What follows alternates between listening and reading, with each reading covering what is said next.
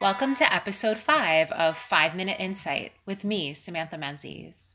I'm a yoga teacher and an avid reader, just trying to find some inspiration in my life in less than 5 minutes. Let's talk about being non-reactive.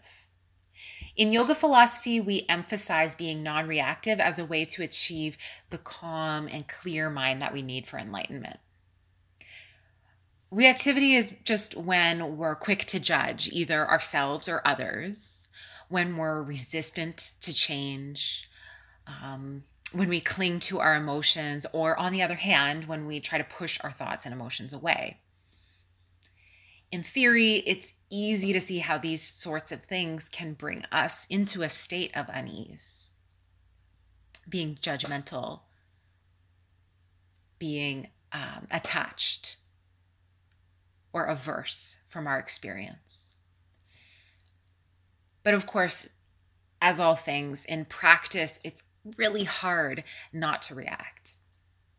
So one cool analogy is one that I read in the book Just Breathe by Dan Brule, and that was recommended to me by my colleague and a spiritual coach, Laura Corden. In the book, Brule says, when it comes to reactivity, think, what would water do?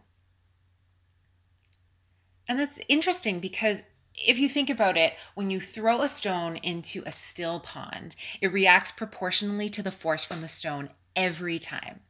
It doesn't overreact. You're not getting a giant splash from a tiny pebble. It doesn't underreact. It's not trying to prove to you just how calm it can be when you toss like a bowling ball into it. It reacts proportionally every time.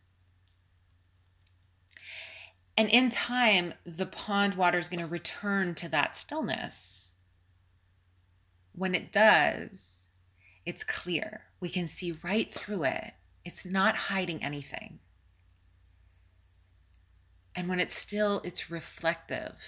We can see ourselves. This is the perfect metaphor for non-reactivity.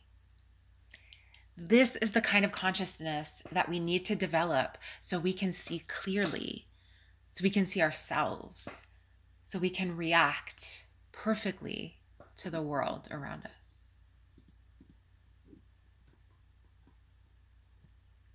For more inspiration, check me out at StrongbodyYF on Instagram, Facebook, and Twitter. Talk to you soon.